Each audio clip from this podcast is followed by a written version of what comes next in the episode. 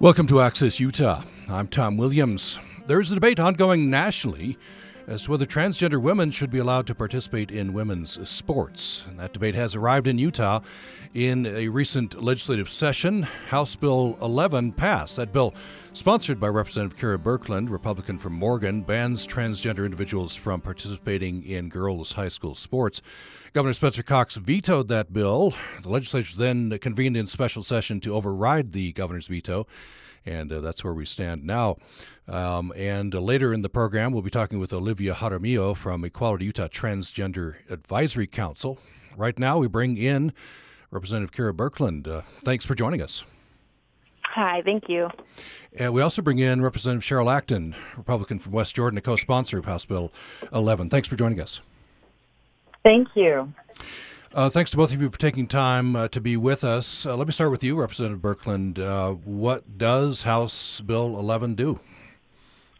Thank you for the question. So, what House Bill 11 does, it says that out of the 24 activities under the High School Activity Association umbrella, five of them are single-sex women's-only categories, and those five will be for those who were born biologically female. The other 19 activities are for any and all kids. Um, so, uh, how did you come to this? What are your concerns? So, it was actually um, several years ago. I was officiating some high school um, summer ball, and I had several parents come and talk to me. One was a parent that had a transgender child that was going to be coming into high school sports in a few years, and a few were parents who had kids who had played against transgender kids. Um, and they just kind of were talking about what's the state's policy, what's going to happen, what should be happening. We had just kind of just basic dialogue of what's going on in our state and what what we want to see going forward. Um, and that got me thinking, man, we we just don't have a, a clear, great process for this issue. Um, what is your? Well, let me let me before I go to that, let me uh, ask uh, Representative Acton what um, what what are your concerns? Uh, why did you co-sponsor the bill? Well, I co-sponsored the bill for the level playing field that's often talked about, but also um, it's just an issue that it needs to be resolved before we have a Lia Thomas sort of situation um, in Utah where um, it it becomes even more contentious. This is the uh, this is the swimmer, trans swimmer at the University of Pennsylvania. Yes, yeah, but um, co-sponsoring it's it's really kind of in reaction. For me it was a lot about title ix just the the idea that women's sports have come so far and um and i want to continue in that vein you know to allow young women the opportunity to participate. Now there's one thing that i that kind of in every news report i've heard is in, inaccurate and that is that that it bans participation it's not banning participation, it's banning competition. And there is a, a huge difference there for me, anyway. So that uh, trans girls could uh, participate in, I guess, uh, uh what? Um... Uh, everything short of the actual competition. Mm-hmm. Yeah. But any games much more. Yeah, go ahead, yeah. any any games that aren't going to be, you know, based on a record. Obviously, you know, if it's um, track and field, any kind of open track, you know, where there's just more of an expedition game where people are there to watch and, and you know, cheer them on. But anytime when it, the record's going to be kept, when it's when it's obvious that this is for competition. If if it's basketball, um, there's tons of you know practice opportunities. Being a team manager, there's the opportunities um, of you know just playing in in just some of the freshman games or scrimmages. It's just when there's going to be the winner and the loser. That's when we need to make sure the playing field for those women is even and fair. Uh, Representative Birkeland, uh, what's your response to the governor? He, uh, in his veto letter, he noted 75,000 kids participate in sports, Utah high school sports. Four of them openly transgender. One plays on a girls' team. He, he's he's implying here that uh, this is a solution in in search of a problem. Well, that's really funny and interesting um, for me personally because last year in 2021, I brought the bill forward, and there were no children who were actively, openly participating through going through the High School Activity Association policy. And at that time, there isn't a kid, is what the narrative was. There's no kids that are, you know, openly going through the activity association policy. So we're in, in a, you know, have a solution in search of a problem. This year there's four. And we still have a solution in search of a problem, they claim.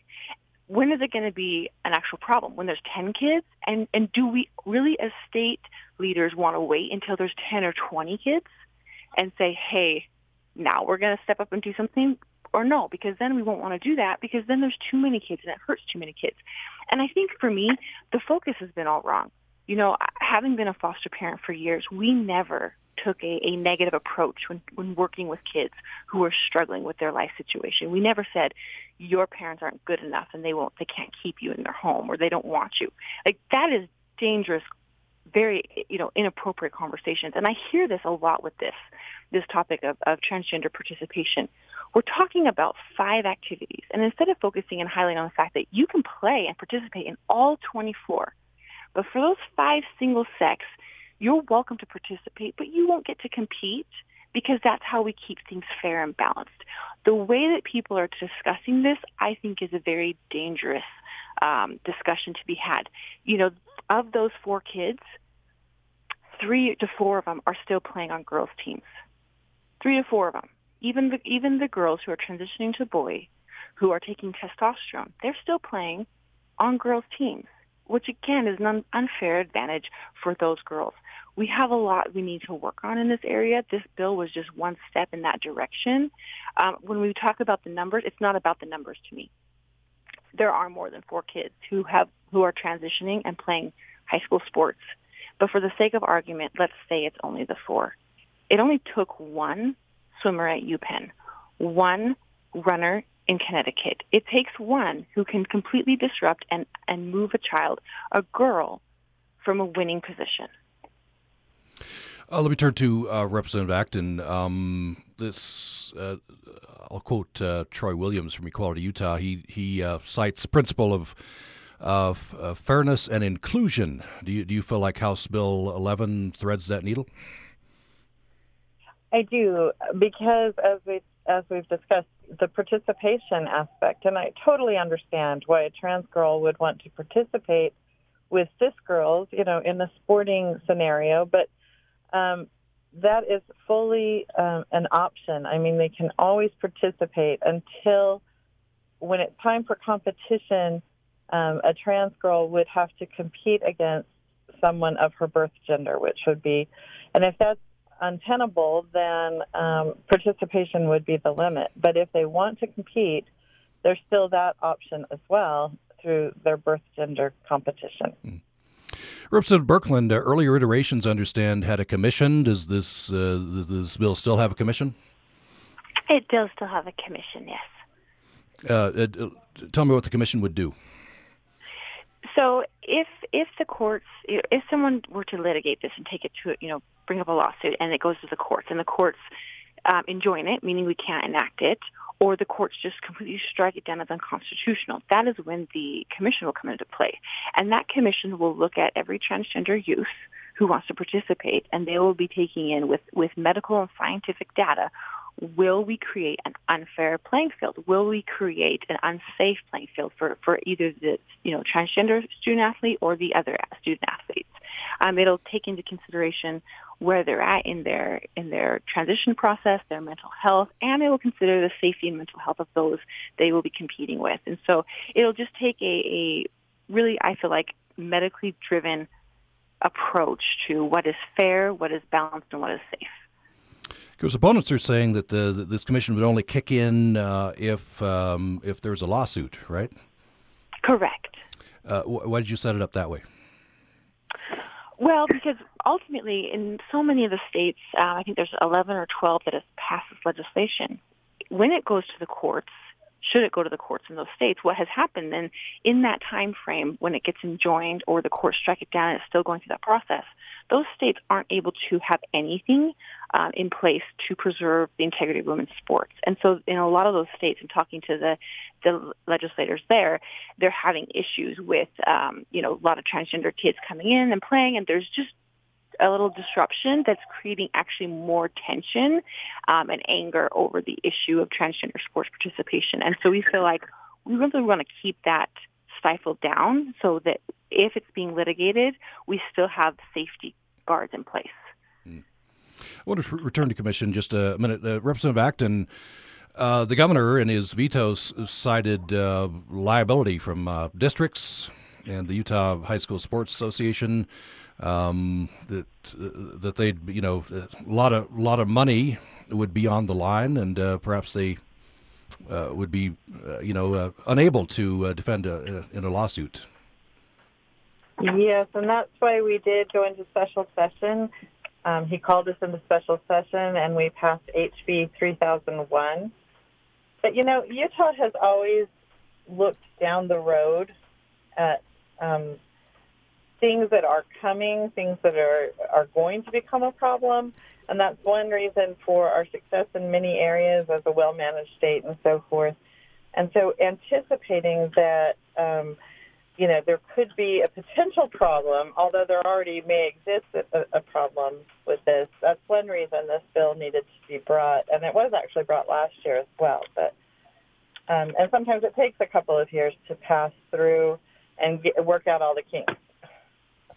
Representative Birkeland, um, so uh, you know, say we go through the process, lawsuits, everything gets resolved, the commission kicks in, then um, th- th- maybe explain that a little further. What uh, this this would not then become a outright ban that the that uh, athletes, trans athletes, would then go to the commission.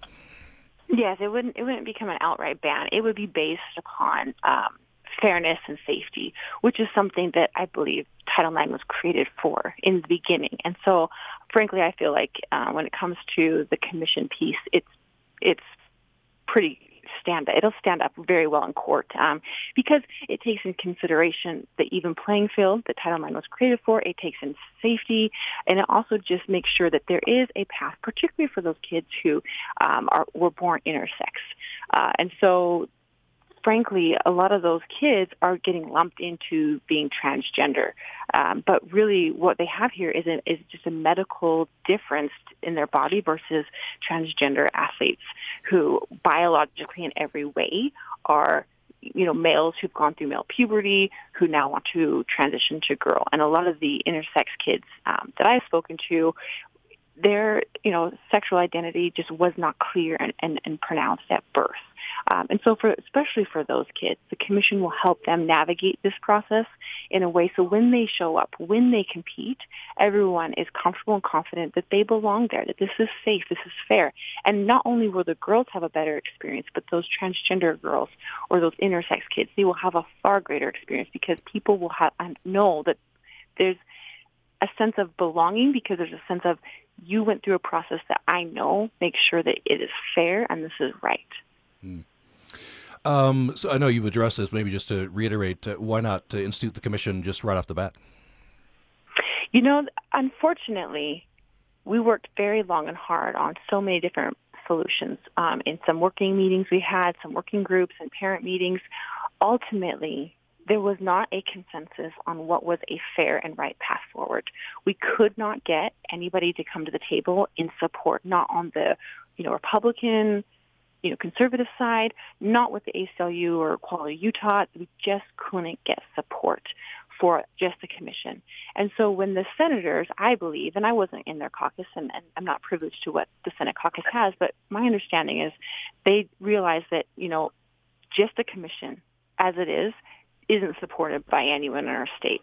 And we're talking about a very heavy issue of a ban versus a commission, right? And so they, they thoughtfully considered this and they came back and, and talked with me and ultimately without a without support the commission was not going to be successful and it's just not right when it comes down to it to put this on the backs of our girls to say, you know, no one loves the commission the commission is a good process, but it doesn't make sense to you guys right now. But we're going to go ahead with it. No, I, I appreciate that the Senate said, you know what, we're going to do what the majority of the people of our state want.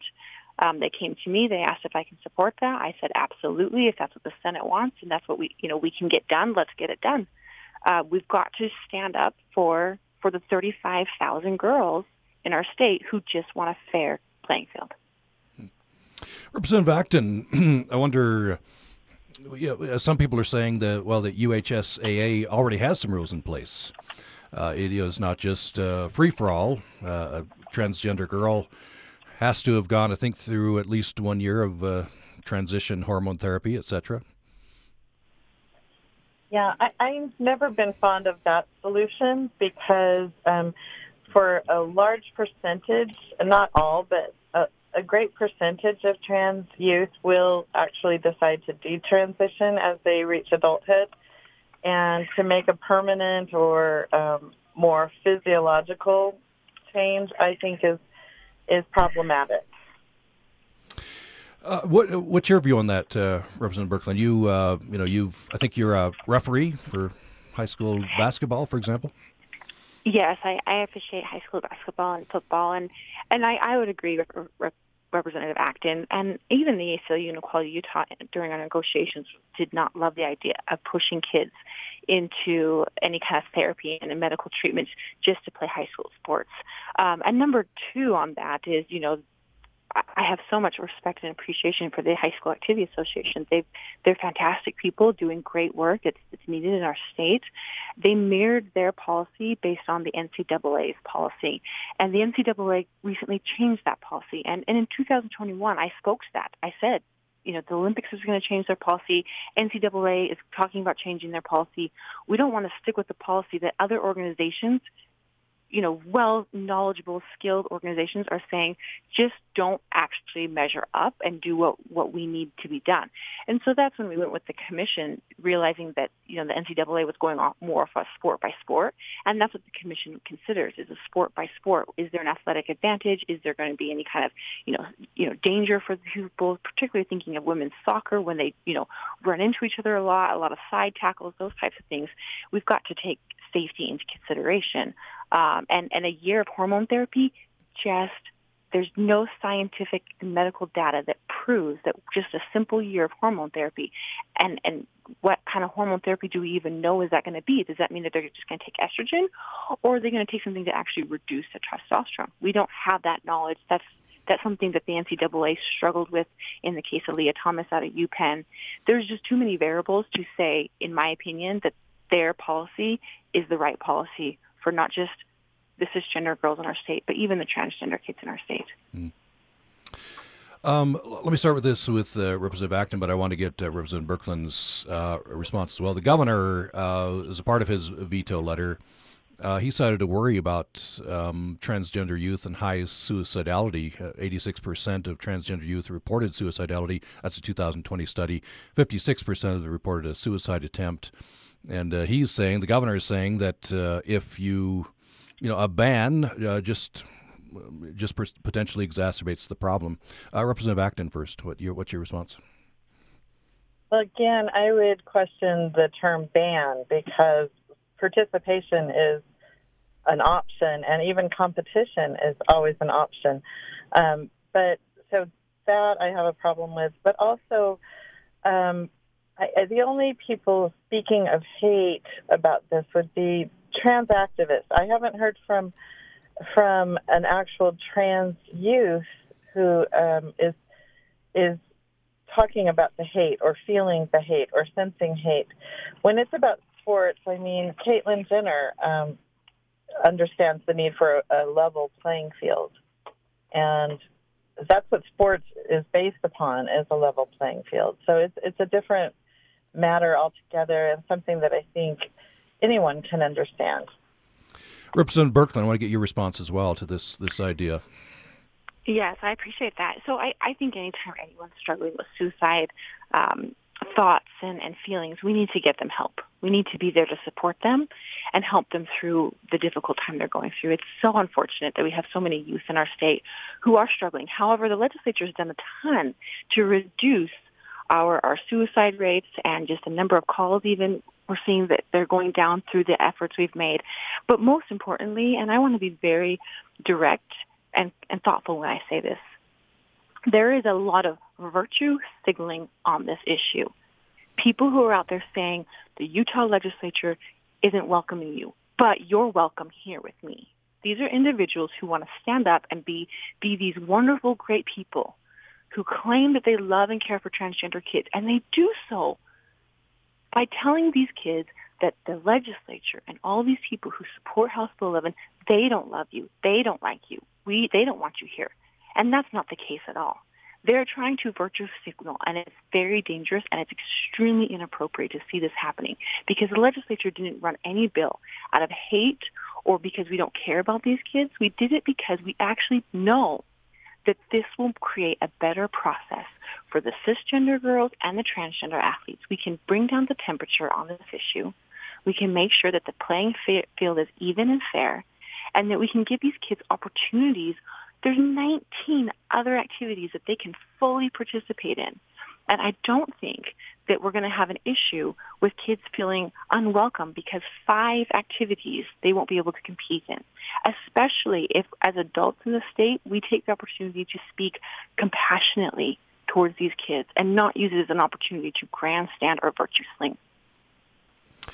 Uh, I want to direct this first to Representative Birkeland. I want to get to Representative Acton's uh, take on this as well. Uh, it, it, follows up what you were just saying. Uh, some will say, and some are saying, that uh, you know just leave sports aside. That this is uh, this is the legislature signaling you know the opposition to, to to the idea of transgender in general. What would you say to that? Well, you know the reality is is the sports are being paid for with tax dollars. This is our proper role of government to get involved in issues where tax dollars are being spent, but also um, anytime someone's liberty is in jeopardy. And I do believe that when someone comes in, they've gone through male puberty, now they transition to female, and they start competing against girls, they actually truly are creating, taking away opportunities and freedoms from girls who were born biologically identified as female throughout their whole life. And we need to stand up for those freedoms. We need to stand up for our, our young women across the state. This is not us signaling anything other than there's an issue. We're leaders of our state. Let's solve the problem. Um, I think it's important that we take issues like this into serious consideration, and we did for almost two years deliberate how to best address the situation. Um, how can we create something that is, you know, can be appreciated and respect all people? And I believe that's the policy we came up with. So I, I ultimately want people to know that we did create an opportunity that allows for participation of transgender youth and shows them compassion, but not at the at the cost of the girls of our state. We won't let that happen to women in our state. Representative Acton, the same question. What what signal are you trying to give with this with the bill, if uh, if any? What uh, what would you like people to uh, think of this bill? Well, I think it's a wonderful bill, and I think it's wonderful for all girls, trans girls and cis girls, because it does clarify, and we needed clarity. We've already seen an NCAA Division One champion um, from the trans girl community, and and that's problematic for all of the girls um, who are cis girls. But there are also other things on the line: scholarships, records, the thrill of victory recognition, medals, uh, glory in sports, all of these things can be threatened by an unlevel playing field. And, you know, women and uh, have throughout millennia have been asked to step aside, but with Title IX in the early 70s, we have finally been able to teach our daughters they don't need to step aside. But to tell them now um, that they need to step aside is it, it seems like a step backwards, and that's why. And that's something that I think trans girls will understand as well, and do understand more than we think. I think everyone understands the concept of the level playing field. Representative Birkeland, we're running to come down the end of time here. Um, Representative Birkeland, uh, what's the likeliest outcome here? Lawsuit, I guess, very likely a lawsuit is likely should there be a transgender athlete who who feels that this has um, some way discriminated against them. However, I would I think that they'll have a hard time uh, making that case in court. We haven't seen any courts um, rule this as just an unconstitutional action. There is nothing um, in the Constitution that gives any any youth a right to play high school sports, um, and so you know, it'll be interesting to watch. I don't think that it's a sure slam dunk that this will be litigated against, and I don't think if it is litigated against that it'll be ruled unconstitutional. However, should that happen, I think we'll have a good common sense commission to take its place. And again, to, just to be clear, uh, we'd have to have a successful lawsuit, court challenge uh, for the commission to kick in? Or, or an enjoining. It's a court or an enjoining. enjoining. Yeah, yeah, mm-hmm. okay. Yeah. Um, uh, Representative Acton, um, what uh, what do you what will you be looking for, especially as this issue goes forward? Uh, fairness, which I think is why the bill was brought in the first place, and just a fair scenario, and and also I, I hope that trans girls will participate in sports with cis girls. It's the competition that becomes the problem. Very good. We'll uh, we'll leave it there. Um, we appreciate uh, Representative Kera Birkeland, uh, who's the sponsor of House Bill 11, uh, for being with us. Thank you, Representative Birkeland. Thank you. And Representative Cheryl Acton has been with us as well, a co-sponsor of the bill. Appreciate it. Thank you.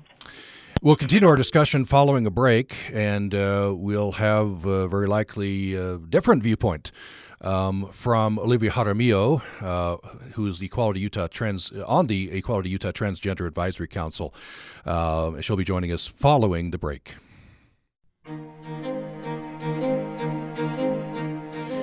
Thanks for joining us for Access Utah. Tom Williams. There's a debate, as you know, ongoing nationally as to whether transgender women should be allowed to participate in women's sports. And that debate has arrived in Utah.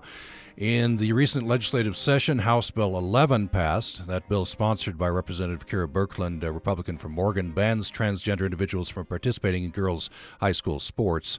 Governor Spencer Cox vetoed the bill, and the legislature then convened in special session to override the governor's veto. That's where we are now. Earlier in the program, we talked with the bill sponsor, Representative Birkeland. We also talked with a co sponsor, Representative Cheryl Acton. Uh, right now, we turn to Olivia Jaramillo from the Equality Utah Transgender Advisory Council. Um, uh, hopefully, Olivia Jaramillo, are you there? Hi, I'm here. Yes. Uh, okay. And let me and let yes. me introduce myself. I'm the director of public outreach for Equality Utah. Okay, great. Thank you. I'm hearing a uh, dial tone in the background there. Maybe my producer can uh, get rid of that uh, that dial tone. Um, so am I am I saying your name correctly? Yes, you are. Thank you so much. Oh, okay. I, I think you speak a little Spanish, uh, a, a little, a little Spanish. Yes. I want to read a bit of your bio. Um, you're uh, born and raised in Mexico, um, retired U.S. Air Force veteran, uh, where you served tours in Iraq, yeah. Europe, and humanitarian missions to Africa. Uh, 2016, you note that you were the one of the first individuals nationwide to legally change uh, your name and gender marker while still serving on active duty. Uh, maybe tell me briefly about that. Was that I don't know, was that traumatic, or by that time was it okay? Yeah, and uh, let me add one more thing. I was I was um, I had the honor of serving with people in, in Iraq as well uh, when, when we first when that conflict was happening. And I have a lot of respect for veterans just in general, and even for our our heroes still on active duty. So, and you know, you know what's one thing that really surprised me about my entire transition is that we there were fears from we would hear on the media really, but in internally in, inside, uh, I received nothing but love and support um, from up and down my chain of command. And I think it's because they had I had already set a precedent for my for my professionalism, for my enforcement of standards and conduct and dress and appearance and everything that you would expect from a military member. They they noticed that wow, you know what? There's there's really no difference. And it gave me the ability to start actually advocating, bringing awareness to a, an incredibly small community that the transgender community is in general. And it was it was a tremendous experience to be able to serve and, and still be able to transition. Uh, so you transitioned uh, as an adult, but I, I don't know uh, what your feelings were in, in high yeah. school. Of course, we're talking about high school sports here. What uh, what, what were your experiences in high school? Well, yeah, I've always, you know, I was like, like uh, you mentioned, I was born in Mexico. I, and you can imagine, in, in mid '80s, in central Mexico, conservative Catholic family, no internet, no access to any information whatsoever. I really had no idea what it was that I was feeling. Um, so it was very difficult to kind of act upon it. Um, and but my experiences in high school once I immigrated, um, it, it was you know I, I, I experienced high school from from a male perspective, and I back then in that environment, you know, it, I didn't even I didn't even consider really transitioning because I you did hear a lot of there was just so much negative uh, rhetoric about the transgender community that we back then we were labeled in such terrible ways, you know, as all we were were prostitutes and strippers, like just the worst thing you could think about. If you see an episode of Law and Order, that's what normally happens to a trans woman. You know, they get murdered because they're a prostitute. Like that kind of, that was the culture around what people perceived of the transgender community. It was very difficult to, to even start thinking, yeah, let me step into that world. so it, I think the internet has been a big game changer for all of us. And I mean, for us in the trans community that we've been able to arm ourselves with information and we have been able to educate others and bring awareness for our community. I want to jump into House Bill 11. I assume you have concerns about this. What are your concerns? well, you know, like before we, I know I do have concerns. Of course I do. but uh, the first thing I want to do is I want to thank Governor Cox because he, he gave a master class in, in moral courage uh, with, with, the, with that veto. Regardless of it being overwritten, he placed children before politics, regardless of when any politicians, what any other politician says, even the ones you previously had on. Uh, he has literally walked the walk when it comes to his politics. Uh, yeah, he in his letter he said uh, we we need to consult with the trans community, right? We need to talk to transgender kids, and and he felt right. the legislature and, and, had not done enough of that. Right, and you know Utah had set a precedent already, something that uh, uh, the president of the Senate, Stuart Adams, had mentioned so much and was so proud about the Utah way, uh, where we find solutions when when we work together. But this has. Um, we are still very much wanting to come to the table, and we always will. But we want to be able to get back to what the Utah way really means and what it really is looking to achieve, and, and that is really what what we want to see. Uh, Governor Cox, um, one of the arguments he put forward, I want to get your uh, response to this. He said there's 75,000 kids playing sports. There are four transgender kids, um, you know, in, in sports. He he he's indicating we it's not that big of an issue, uh, at least at this point. Yeah, and and I think it's a a, a lot of the reasons we see this, it's it's again, I mean, the internet, even though it's been so incredibly helpful for for the trans community to get connected, to be able to receive proper mental health and proper medications without having to receive anything illegally or anything like that. It's also been a game changer in terms of how we are attacked and how the fear that is spread about the trans community and it, it, the internet has also played a part in that. Uh, a lot of what we see from conservative uh, channels is they do try to attack these kids and make them into monsters. And when you meet these trans kids, if you've ever met a trans child, a trans youth, they're not what you see on TV.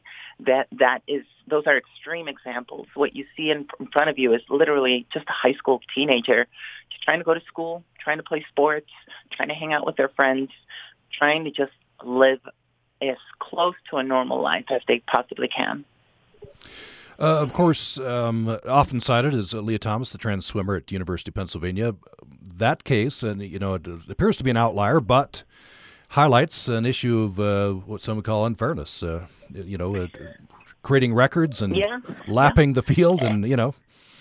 And, and you know, I think we use uh, when when the news of Lia Thomas broke out, and we saw this I don't know, this fear coming from the state legislature, this fear coming from the sponsor. It was, I mean, this is really why we wanted a policy in place. We wanted a policy that would allow trans young trans girls to be able to say, you know what, I can participate if I want to participate.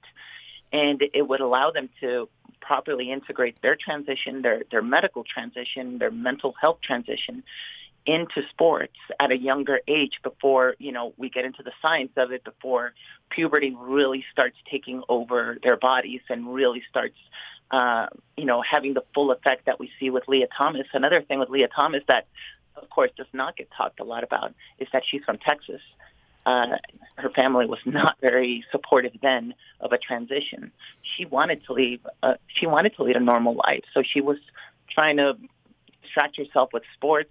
She just happened to be a very good swimmer. And regardless of what people say that she wasn't the, the best swimmer uh, amongst men, she was still a collegiate swimmer. And, and it takes skill. It takes a, a certain level of skill to be able to do that. So she, just from the get-go, just like you said, she was an outlier. She was not your normal athlete. So it, it, it's it, it's so interesting when people bring bring this up with Lia Thomas, because yes, she is the outlier, and she is the reason why having a policy in place would ensure that trans girls are able to participate, are able to integrate their transition, and be able to participate in sports fairly with other cisgender girls.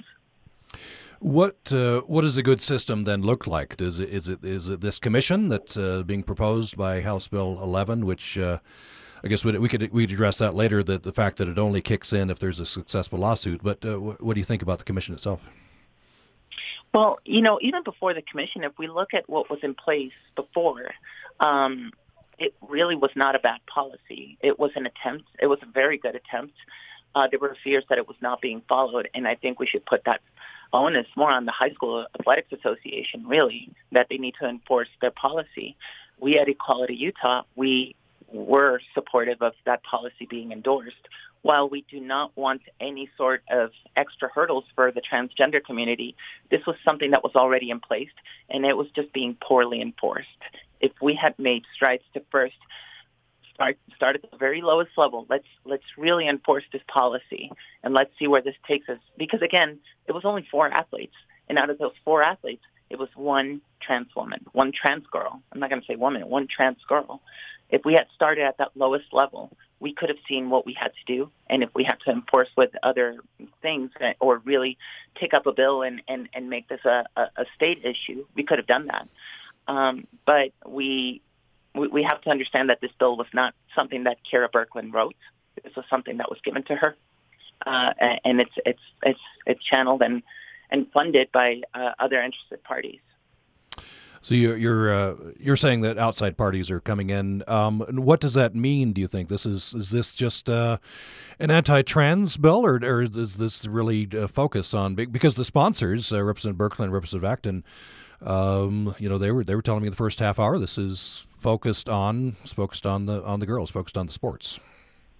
Right, and you know, it's uh, it took. Uh, for one part, we are very thankful. I'm very thankful to Kera Birkeland that she did come to the table. She she she sat with us for 14, 15 months and we educated her on the proper terms and concepts with, within the LGBTQ community, specifically for the for the trans community. She was very open to learning that.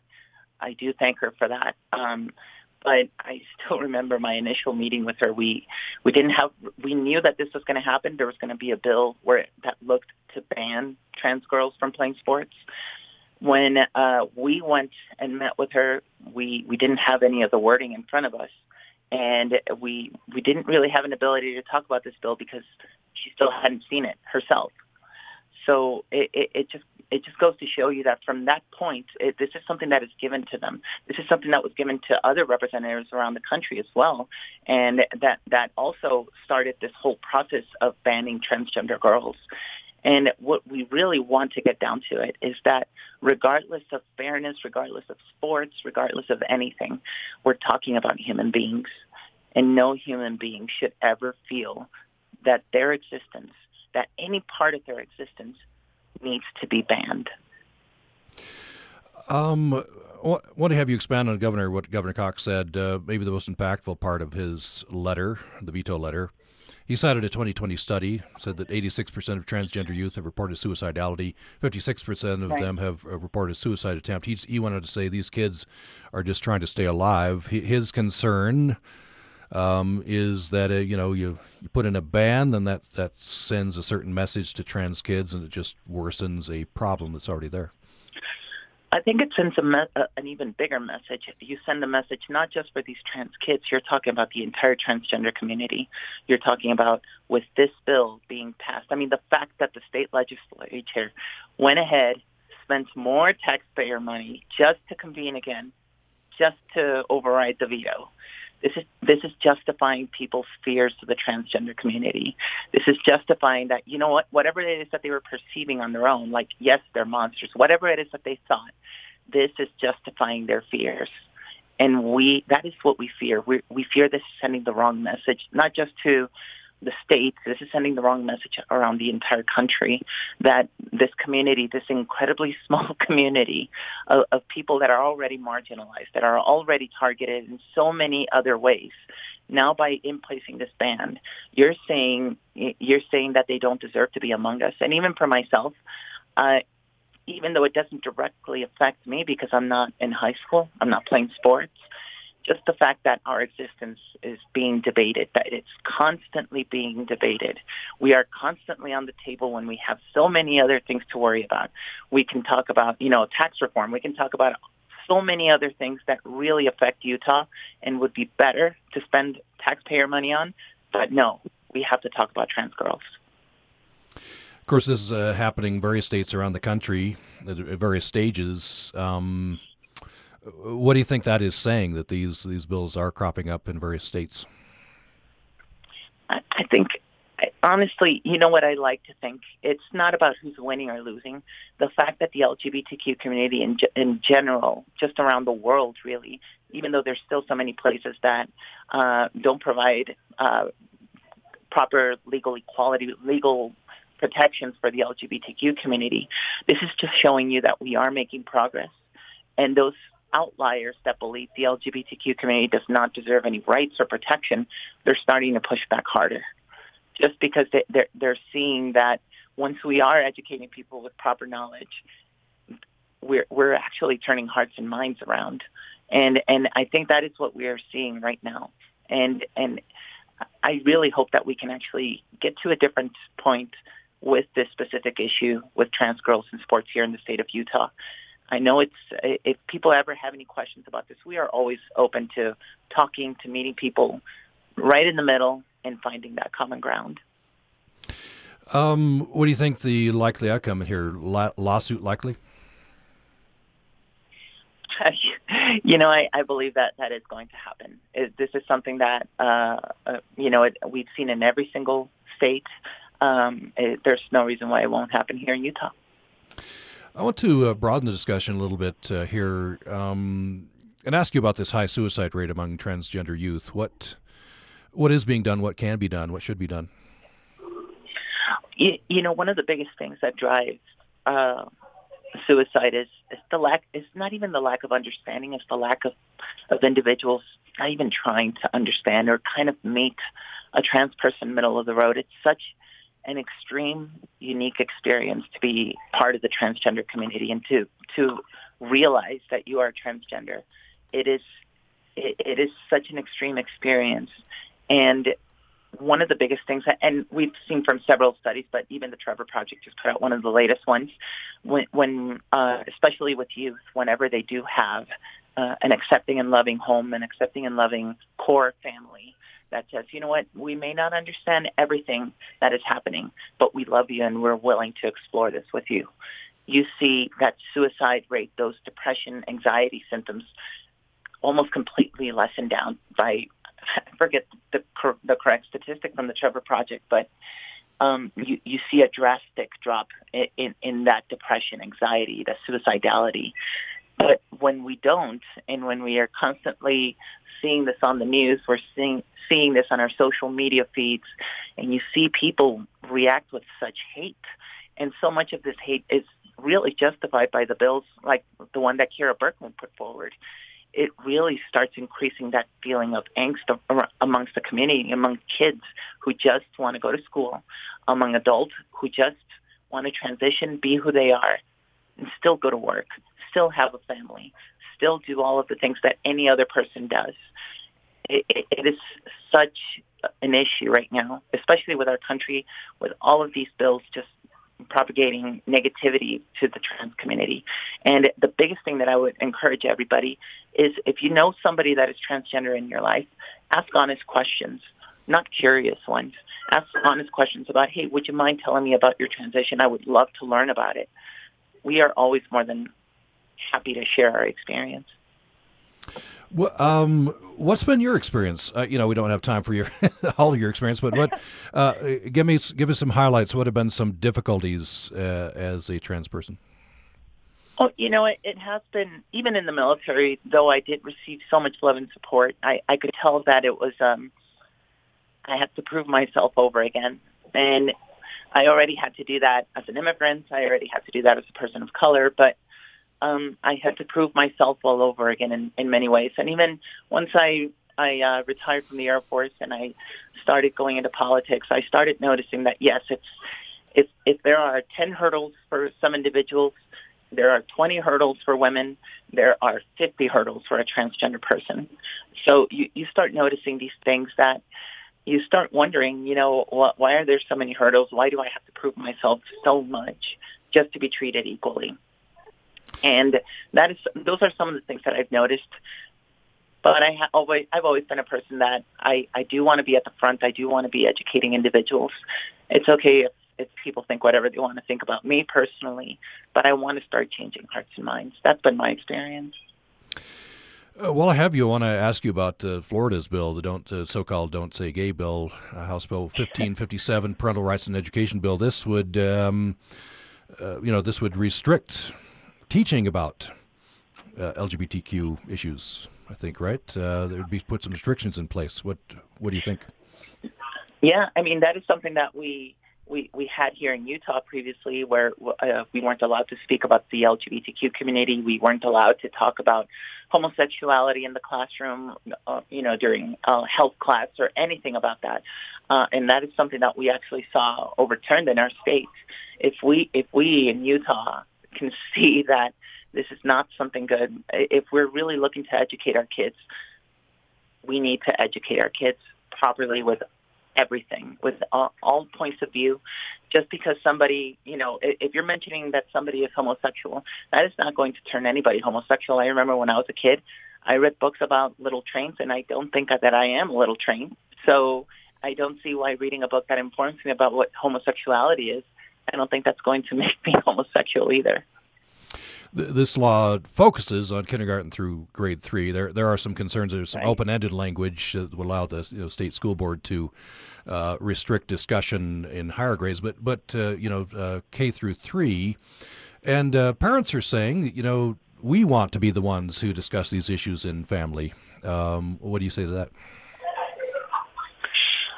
You know, I, that is something that even here in Utah, whenever we were repealing, uh, and it was the year 2017, um, I remember there was a lot of pushback with with very similar, um, with a very similar pushback. It was it, it was seen as uh, we we should give the onus to the families, and that is absolutely true.